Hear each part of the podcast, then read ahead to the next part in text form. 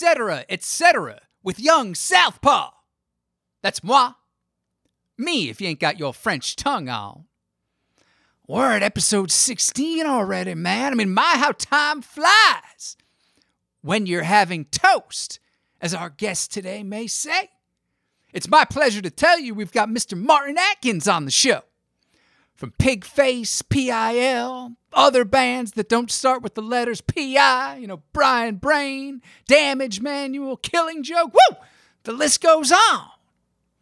He's putting together a book about his time with PIL and he's been doing live talks about it. And last year we were trying to set up a show together somewhere, but schedules were pretty busy, man. So I'm psyched we finally got a chance to, you know, sit down and at least talk about this stuff on this episode.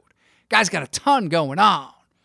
And he's been doing these PIL talks via Zoom these days, completely free, and they're really excellent. Lots of great details, just awesome stories. So, so let's get to it. All right. We're here today with Mr. Martin Atkins. How you doing today, Martin? I'm okay. I'm frightened by your energy level.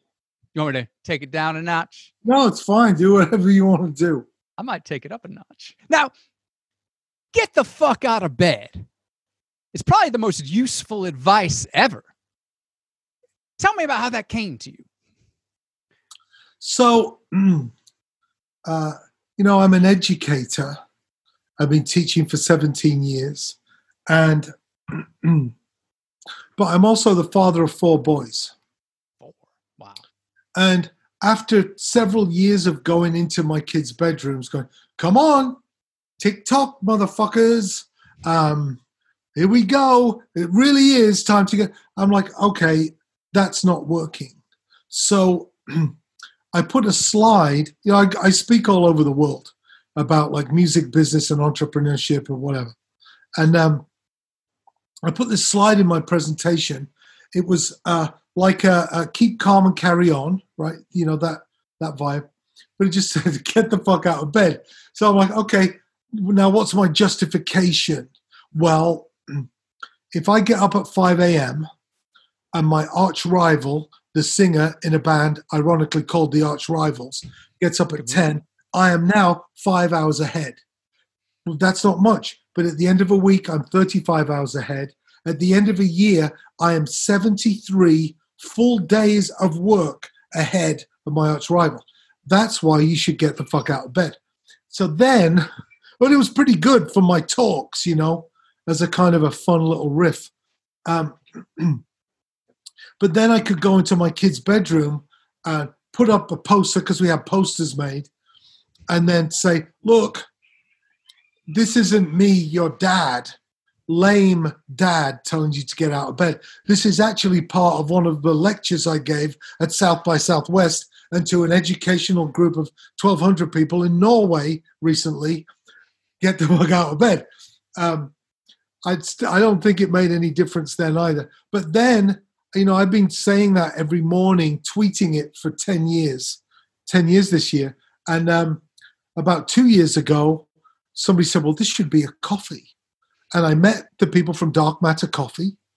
Um, and it was a really interesting meeting.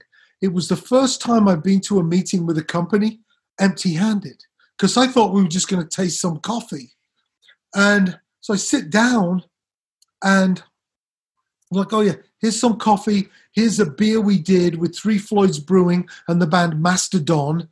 Here's a seven inch vinyl single we did with Derek Carter. Here's a cassette tape we put out. We're working on an effects pedal with somebody from Metallica. I'm like, what the fuck? I really, um, uh, really wanted to do something with them. They're here in Chicago. And uh, so we did. We did get the fuck out of bed coffee. And um, it's been really good.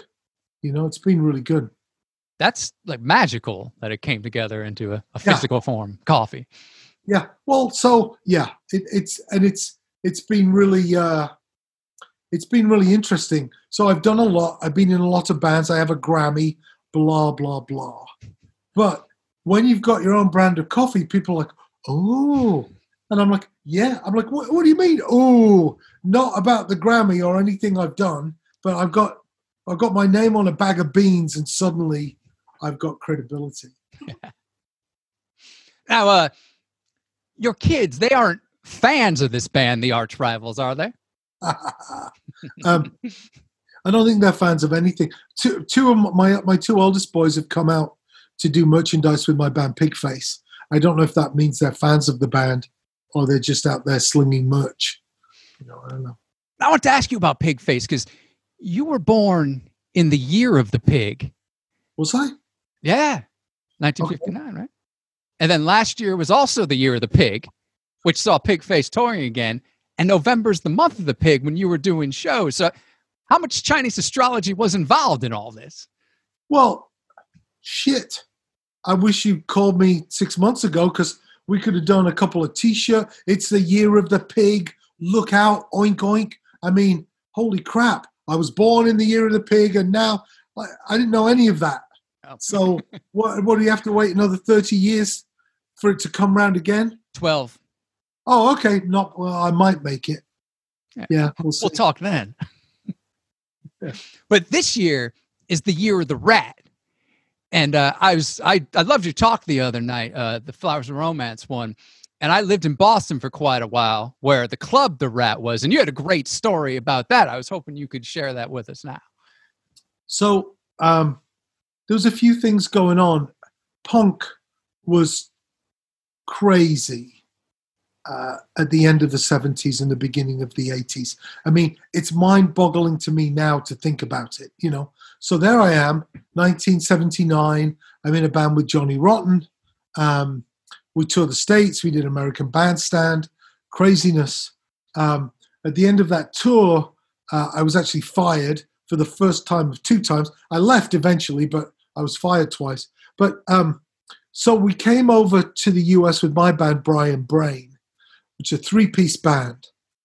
And just to give you an idea of what we were about, our rider was four cases of Heineken, liter of vodka, liter of brandy, liter of whiskey, and I, a bunch of other stuff. For three people. Three people, yeah. and uh, so, uh, and it was it was crazy. Sid Vicious was still alive. You know, the Sex Pistols had only been broken up for a year. I mean, you know, it's still a crazy time. And um, Bauhaus, U2, they're all staying at the same houses that we're staying as we go across the states.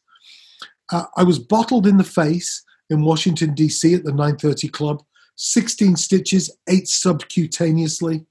I was in hospital in New Orleans because my stitches became infected.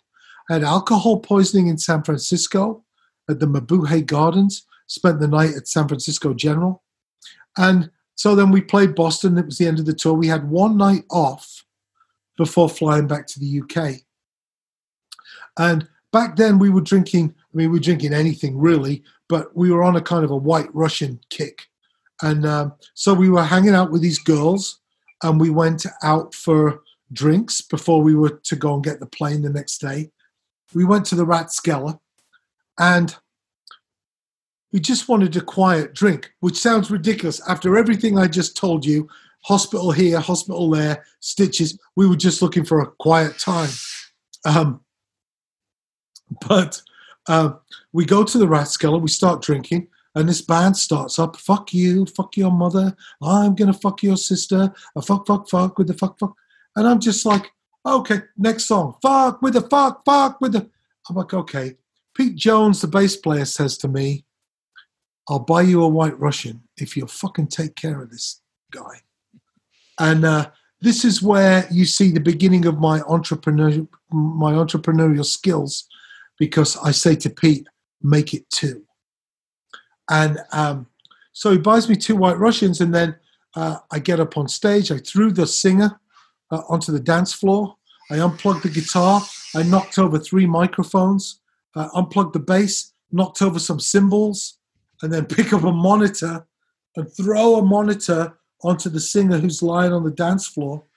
And at that point, I realized I'd gone too far. And so I stand there waiting for the band to jump on my back and the audience to attack me from the front, which I think would have been acceptable. I'd overstepped the, the limits. Nothing happened. People are just applauding. People start sending me white Russians over to the table. You know, I'm like, holy crap. Two hours later, I'm having a piss in the bathroom. And while I'm pissing, somebody comes in, smashes me in the back of the head, breaks my nose into the wall, knocks me unconscious. As I fall back onto the floor, kicks me in the face and breaks my jaw. And that was GG Allin.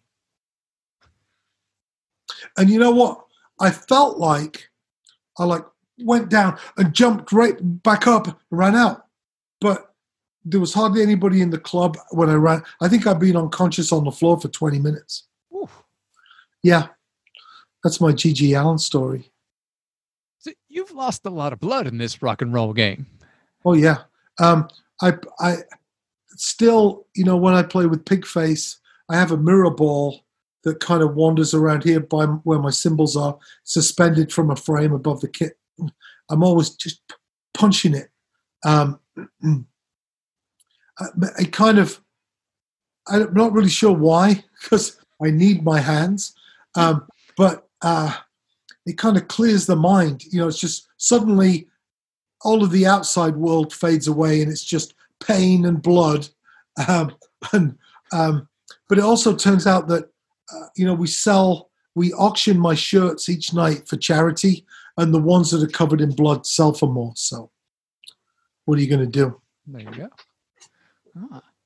Now you mentioned PIL playing on Dick Clark's American Bandstand. I, have seen the YouTube clips of this, and it's just still so bizarre. Something like that would happen, like this mainstream music show in America, going out and playing Poptones and careering. Did you have a sense of how odd it was at the time? No, um, I mean, there are people who say, "Oh, PIL." disassembled the construct of American culture through American Bandstand and challenged Dick Clark as the icon. Yeah, we had no fucking clue what it was. Um, I mean, the most impressive thing to me was that the the uh, the sitcom Soap was filmed in the lot across the, the street. I was like, oh my god. Um, Dick Clark came into the dressing room you know, held his hand out. I'm like, who the who the fuck are you? You know, and honestly, it was like his hand had been burnt by a hot stove. Um, we didn't know who he was. We didn't know what American Bandstand was, and um, I mean, I think anybody who hasn't seen it should go to YouTube and and, and watch that clip. Um, what happened was those songs in their original form were quite long, so Warner Brothers had somebody chop those songs down to a four and a half minute length rather than seven and eight minutes. And uh, so that was fine for me because I was we were all miming anyway. But so whatever. But John didn't know where the vocals were going to come in, so he just ran around. Um, he ran around the studio trying to cover himself with audience members and but the fantastic camera crew, right, was like camera two, get the camera three, zoom in, follow him underneath. And it was, you know, and um, Dick Clark hated it, hated it, hated it, hated it. Um, except everyone around him said, "It's time. This was an iconic moment. You should let it go." And it was it was on the best of American Bandstand. Every it's been on every year since. Well, they stopped doing it now, but yeah. Uh, my mum and dad used to call me from England. It was on. You're on the best of again. I'm like, okay, yeah. Because I mean, as much as I and I love Poptones, I think it's just such a wonderfully unique song. I've never heard it in a club. I've never even thought of dancing to it, and yet there's all these audience members dragged on stage, just moving around. It's so weird. Hilarious in hot pants, in like 70s disco outfits. Yeah, just fantastic. I mean, at the end of whichever the second song was, I'm not sure which one we did first. I mean, I just started playing the bass, and Jah Wobble, I just gave him the drumsticks, and I, I'm playing the bass because it was just like, this is hilarious. Yeah. So you're working on a book about this time in PIL called Memories, which is the perfect title for such a book. How's that coming along? Um, it's it's it's been a long journey. I think that I could have written it. I'm pleased I didn't write it 12 years ago because I think I would have been in a mindset of like, well, I just read that John said this and that's not the case. I this is what happened. He's got the dates wrong. I played the tambourine on the, you know, and now I just don't give a fuck. And um, uh, I've been, I started to do events around the world: Manchester, Tokyo, London, uh, New York, L.A. It sounds like a song. Um, um, pop music. Yeah, pop music. I, I, played on a song with him, by the way. But anyway, um, uh, who likes jazz? His absolutely huge failure after pop music. But um, um, so I was I was doing events, and so when I did the event in Atlanta, you know, I had my a two hour presentation, um, but then people were like, "Oh, I've got this tour pass. Have you seen these photographs?" You know, and so it started to grow, and then um, we were fully funded through a, a company called Pledge Music, hmm. um, where people pledge, you get funded, and then that you get the money to make the book. And Pledge went bankrupt and fucked everybody. Um, so then um, I started to do some more events, accumulating more material, and then the pandemic hit. So um, I've tried to do one event a week. I'm doing one tomorrow about our trip to Australia, where the head of Virgin Records at the time, who still lives in Australia, is going to call in. Larry White, who tour managed us and was uh, managed the band, but tour managed us when we were on American Bandstand for Warner Brothers, he's going to be in on the call. So I'm accumulating more stories and opinions and bits and pieces. So it's going to be a coffee table book when it's done. Um, it's taking a bit longer than I thought, though. Oh, sounds great, though. Now your other, sir. It's been really great to connect with people. Um, I was talking with Betsy Sherman, uh, who I met in 1980, and um, she was on the call on Wednesday night. We did one.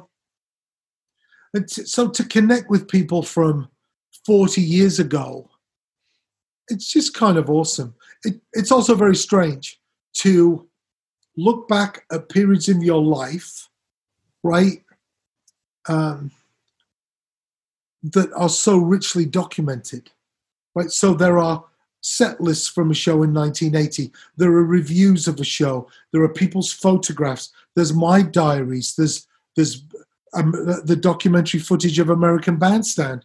I mean, so it's kind of strange to piece this story together from all these sources, you know. Mm. But it's great. But I, and I look at my kids. Um, Harrison's 23, Ian's 25. Uh, Ian's older than me when I left PIL, you know, mm. and it's like it, it's it's strange. It's strange. Now your other books, Tour Smart and Band Smart, are great, particularly with being in a band and touring aren't particularly intelligent things to do the way most people do them. What was the impetus behind those? Well, um, you know, uh, the, so I started teaching by accident 17 years ago. Uh, you know, I have, I have, a label here. Uh, we've released 350 albums since 1988. And I started to put together package tours like Pigface with Test Department, Sheep on Drugs, you know, another opening band, two buses, 20,000 promotional CDs, 80,000 postcards. We were really doing an amazing job of producing these tours. And I heard about the idea of interns. And so I went to Columbia College Chicago, which is a few miles up the street uh, here in Chicago. And I did a presentation to their faculty to get some interns. And uh, after my presentation, they're like, fantastic. When can you start? and I and I actually said, I can if you've got some interns now, I can take them to the office with me now. And they're like, no, when could you start teaching? And I'm like, teaching what? Like, what are you talking about? And they're like, you should be teaching the business of touring, live entertainment. I'm like, what? What? And um, so uh, I definitely had a voice outside of my head saying, uh, the craziest fucking thing you could do, Martin, is to do this, you know? And what a interesting, responsible move as a parent of two at the time, four now. and uh, and I thought it was just like an interesting side hustle on my resume. Except I fucking love teaching, and and that wasn't the move. The the the move was that there wasn't a textbook. So over the course of that first semester, I started to put all these ideas and exercises together and calling on friends to contribute. And that became my first book. And I thought that was the opportunity. But it wasn't. Once that book came out, people started to ask me to speak. I've spoken at the last 13 South by Southwest. Um, I've been to Norway five times, South America, Germany, all over Europe and um, uh, Brazil. Uh, so that was an interesting pivot for me because I'm very shy, weirdly. Um, so it's one thing to be on stage behind a drum kit, but to be on stage talking um, was interesting. So um, yeah, that was really, uh, really cool and unexpected for me. Yeah. Yeah. Wow. The, one of the big takeaways I, I took from those is the uh, the line down pretty much the middle of America, the touring line, and that to the east there's all cities that are about four hours apart. Makes sense to tour those. West, they're really far apart and doesn't make much sense. Of the top, of the largest 100 cities in America by population, only 16 of them are west of a line from Minneapolis down to San Antonio. But west of that line, it's, that's a two thousand. That's the that's the two day drives between shows. That's the where you're going to chew up all your money in gas. You're going to start driving faster, so you'll burn more gas. Your miles per gallon will go down. Uh, you, that's where everything goes wrong. If you stay east of that line, you can arrive early. You can stay late. You can meet people. It's, it's what it's all about. Um, you can fix your equipment. You can shower. Um, you know, and, and do all of the other things around a show that make it possible for you to return the next time. Mm-hmm. Um, and and I mean, I showed that map to a guy called Todd Rundgren, um, and he fucking cried.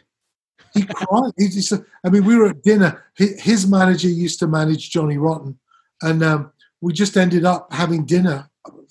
For, I don't know. I was out in LA, and I showed him the map, and he, his wife was. He just started crying.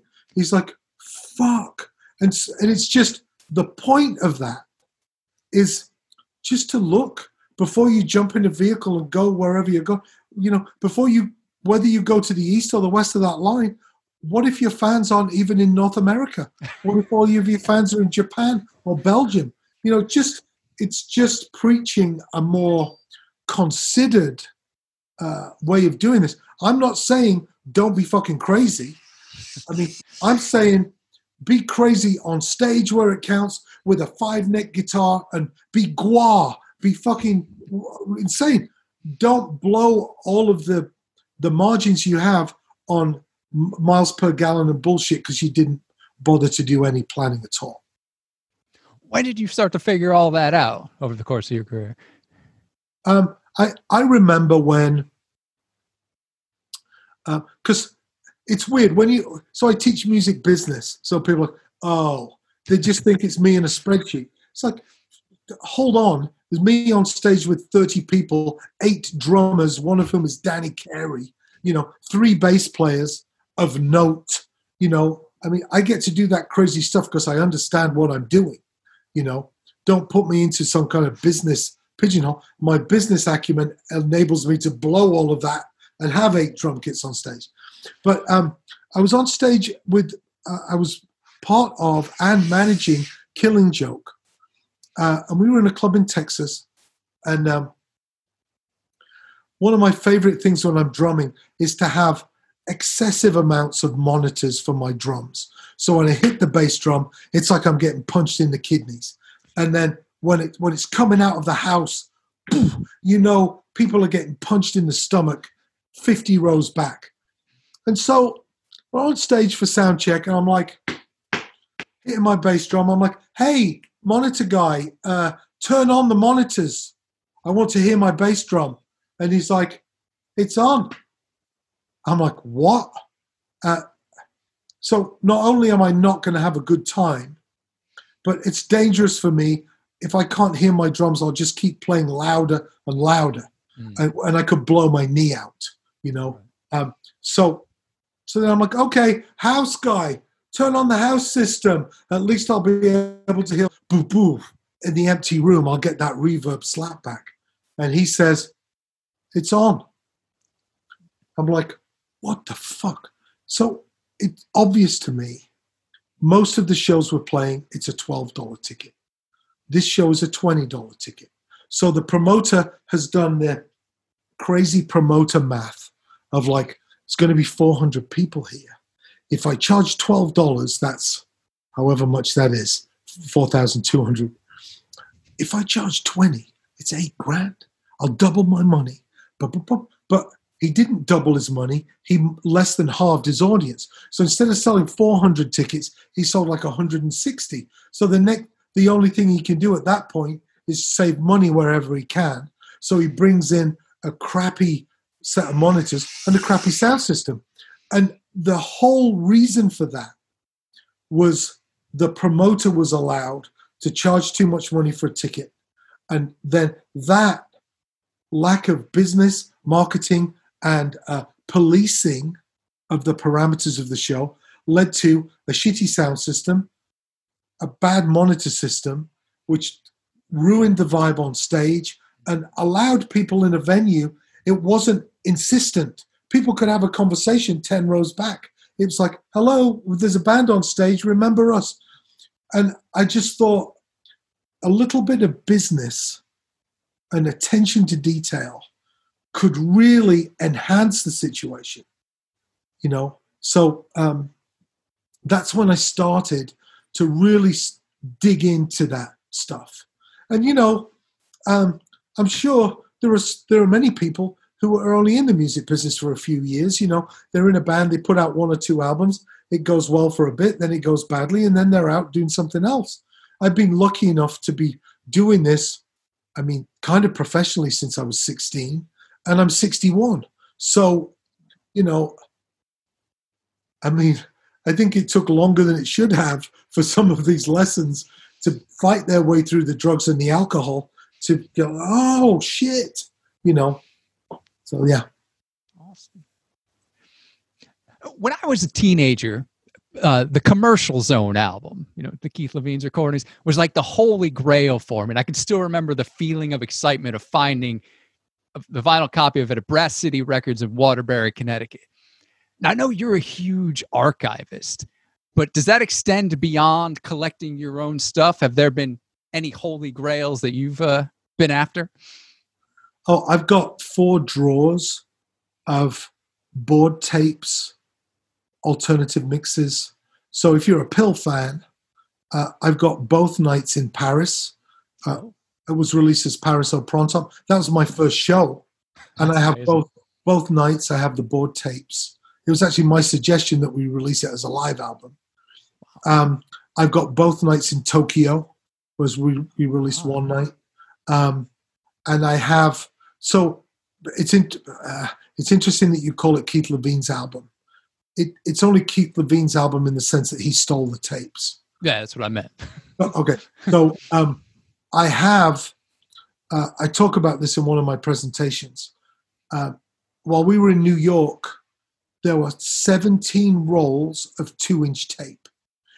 So this is me applying. I have my master's degree now, big deal. But it changes the way I look at things. So instead of just going, we recorded a bunch of material, it was crazy.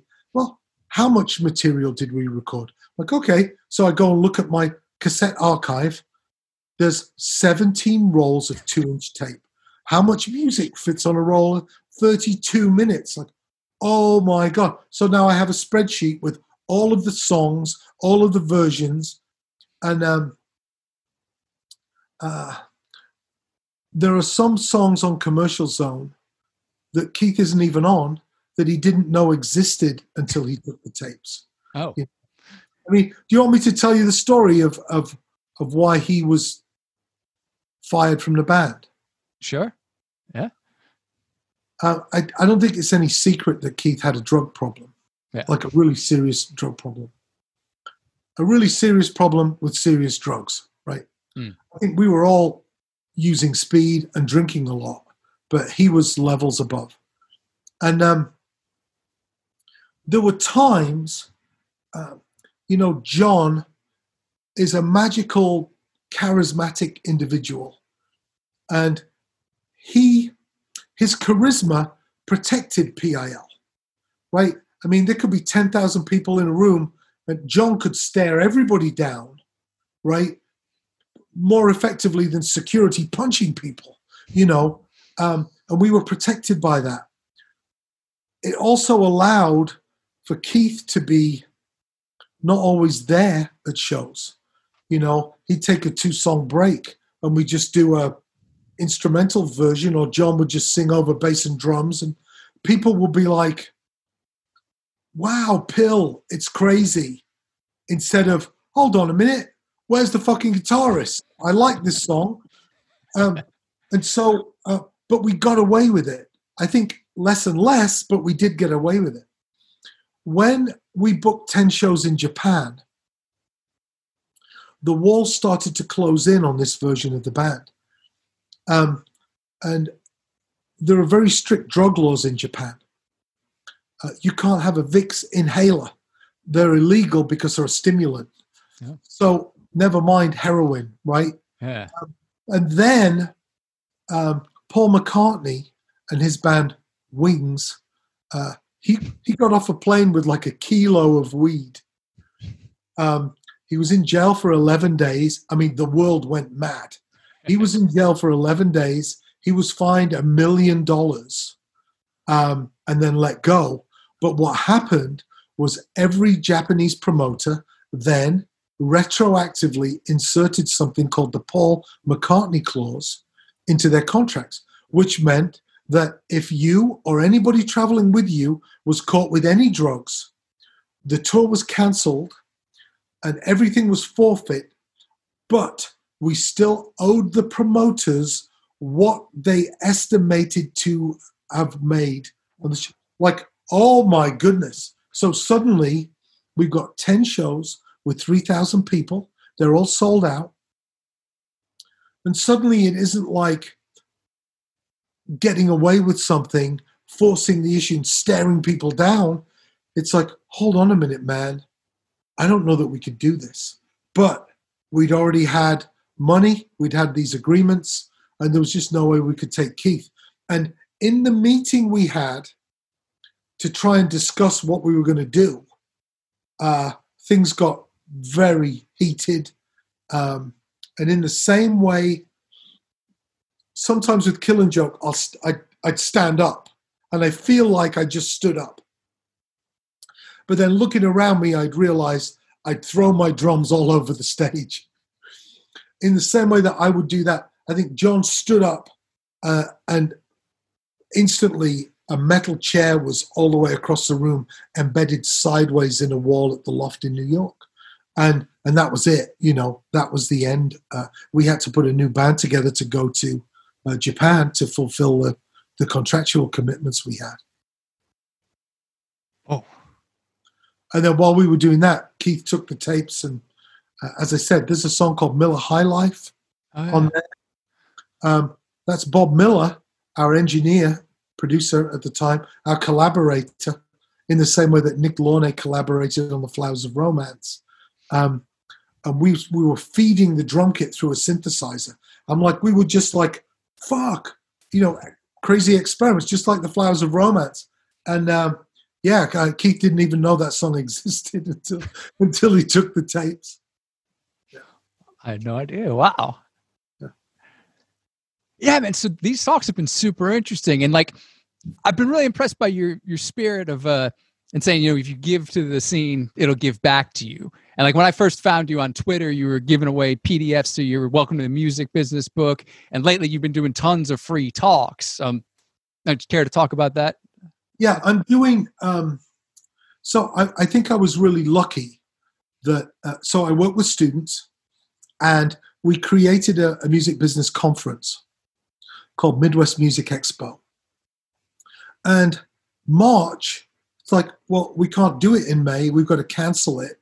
we can't bring all these people together, bring the community together. Such a great event for the school in uh, Millikin University down in Decatur and the Decatur, Illinois community. Um, so we canceled it and we started to do like this weekly edition, which is pretty cool. Mm. And then once we started getting used to Zoom and we're like, you know what? We could do an all day event like this. So we did May the 9th. And we tripled registrations over the year before. And instead of having people from a 150 mile radius of Decatur, Illinois, Nashville, Indianapolis, Chicago, St. Louis, we had people from 23 countries. So for me, that was a gift. It was this blessing of like, I saw very clearly it's shit, and my band Pigface had 42 dates canceled. But there are other things that you can do right now. So uh, we started to do MMX every week, and I started to do free touring classes. Um, we announced that like three weeks ago. The first waitlist, 107 people, filled up very quickly. Second waitlist, 85. The third list was at like 42 people this morning. And there are people from all over the world New Zealand, Australia, uh, El Salvador, South Africa, Chile, uh, uh, Brazil, Germany, UK, uh, Canada, and it's like holy shit. And um, so now I do one on a Monday night, but because there are so many time zones involved, I do on a Saturday morning at like ten o'clock. You know, um, uh, we're, we're, working on a Latin American version with translation, wow. um, and it's just to sit and connect with people from all over the world and have some guy from New Zealand asking me questions. Fuck knows what time it, it's a different day over there, you know. And so you've got somebody in Vegas and, and Boston and Canada who are in their rooms just thinking everything's fucked, suddenly connecting with people. And, you know, I've been teaching touring for 17 years. I've been doing it all my life. I think my classes are great but the hangouts afterwards are really special. And now they're, we're working on a Facebook group for everybody so they can connect outside of class. And um, uh, I've, I've really found that when you can get over the shit that's raining down on your own head and help people with the shit that's raining down on theirs, it makes the shit raining down on yours kind of less impactful and in some cases makes it disappear entirely. Yeah. Oh, that's great, man. I've been enjoying well, that's, a lot. That's my kind of, you know, extreme punk edition. You know, like, yeah, I gave away Welcome to the Music Business, You're Fucked. Like, if I am punk, then wouldn't I want everybody just to have it, you know? Um, and similarly, if I am worried about people in a pandemic not seeing hope, how could I charge for my class? I mean, I could charge for my class, Obviously, I could charge for my class, yeah. but but I don't want to.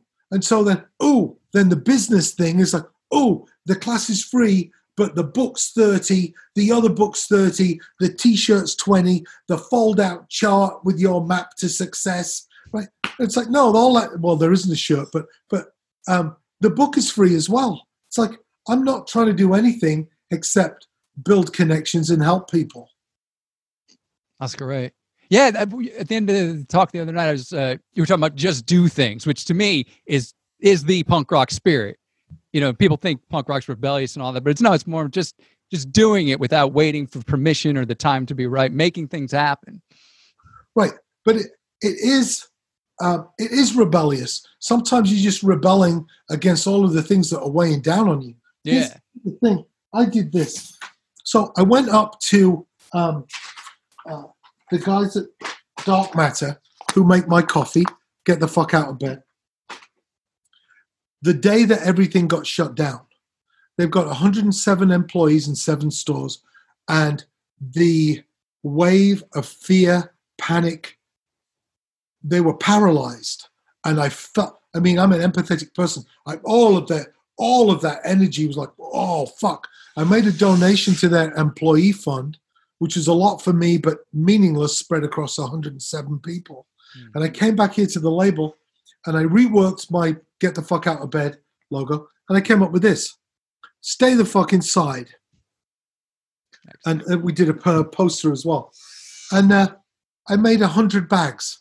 And I'm just screen printing water-based ink on a brown paper bag. Cost me forty dollars for two hundred of these, and then I signed them because like, and I took those bags up to Dark Matter. They paired this bag with the other bag, sold the pair for fifty dollars, did a hundred in a day. We ended up getting three hundred overall. It raised fifteen thousand dollars for them in a week. That's uh, awesome. And all I did was print some fucking bags. But at the same time, I'm helping, which relaxes me. But I'm also not that it's great physical labor to print 300 bags, but it's you know it's putting Focus. them on a clothesline, letting them dry, and you know is activity. So I slept better, and I create this story, and now is the time to help people. Mm. Not three months from now when when everything gets back to normal, because I don't think it ever will. Mm. Uh, it won't go back to how it was. Uh, yeah. There'll be a new normal. And um, so to me, this is punk as fuck, you know. And we've gone on to print T-shirts, posters. Now we, there's a button, stay the fucking side button. Uh, we put that in free with all these orders, and we've started to uh, customize the shirt. So um, in in Boston, Massachusetts, the Once Club now their shirt says once Somerville says stay the fucking side, or the Starlite Bar Tulsa, Oklahoma says stay the fucking side. So we send them bags, buttons, and shirts, and then they put drinks tickets inside of the bags. They'll sell the bag with the shirt and the button and the drinks tickets for fifty dollars. So my gift of twenty shirts and some bags gets them a thousand dollars. Like it's fucking if that isn't punk, I don't know what is. Yeah. Awesome. Well, that, that's all my questions, man. Thanks so much for coming on the show. You got anything you want to add or plug or anything? Anything coming up? I'd like to send you a link to the free classes. Do you have that link? No.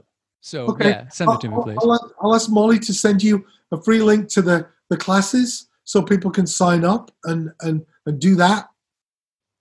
Honestly, we've done so much touring in so many different ways that the ideas are really good and they apply to other businesses too. Mm-hmm. I'll send you that link. And uh, anybody wants to follow me on Twitter, I'm Martine, M A R T E E E E, four E's, just like the old days, and an N. Excellent. Well, thank you, Martin. Thanks. Thanks for taking the time. It was nice to talk to you. All right. That was awesome. Man, I can't recommend these Zoom talks he's doing enough. Super cool that he shared some of the stories here, too. I've read Band Smart and Tour Smart. They're very informative. Lots of great insight about making things happen, even for comedians and storytellers, too. In Southpaw News, I've got a new story up on the Young Southpaw Part of an Hour podcast. You can find that and a whole bunch of other stuff over at youngsouthpaw.com. The new one's called Schrodinger's Halen. Because, like, Sammy Hagar said, there's only one way to rock, but he was both in and not in Van Halen. And Van Halen, by definition, rocks. I also pick up the story from a few episodes ago about, you know, love will tear us apart. You know, how like bears will tear us apart would have made a whole lot more sense.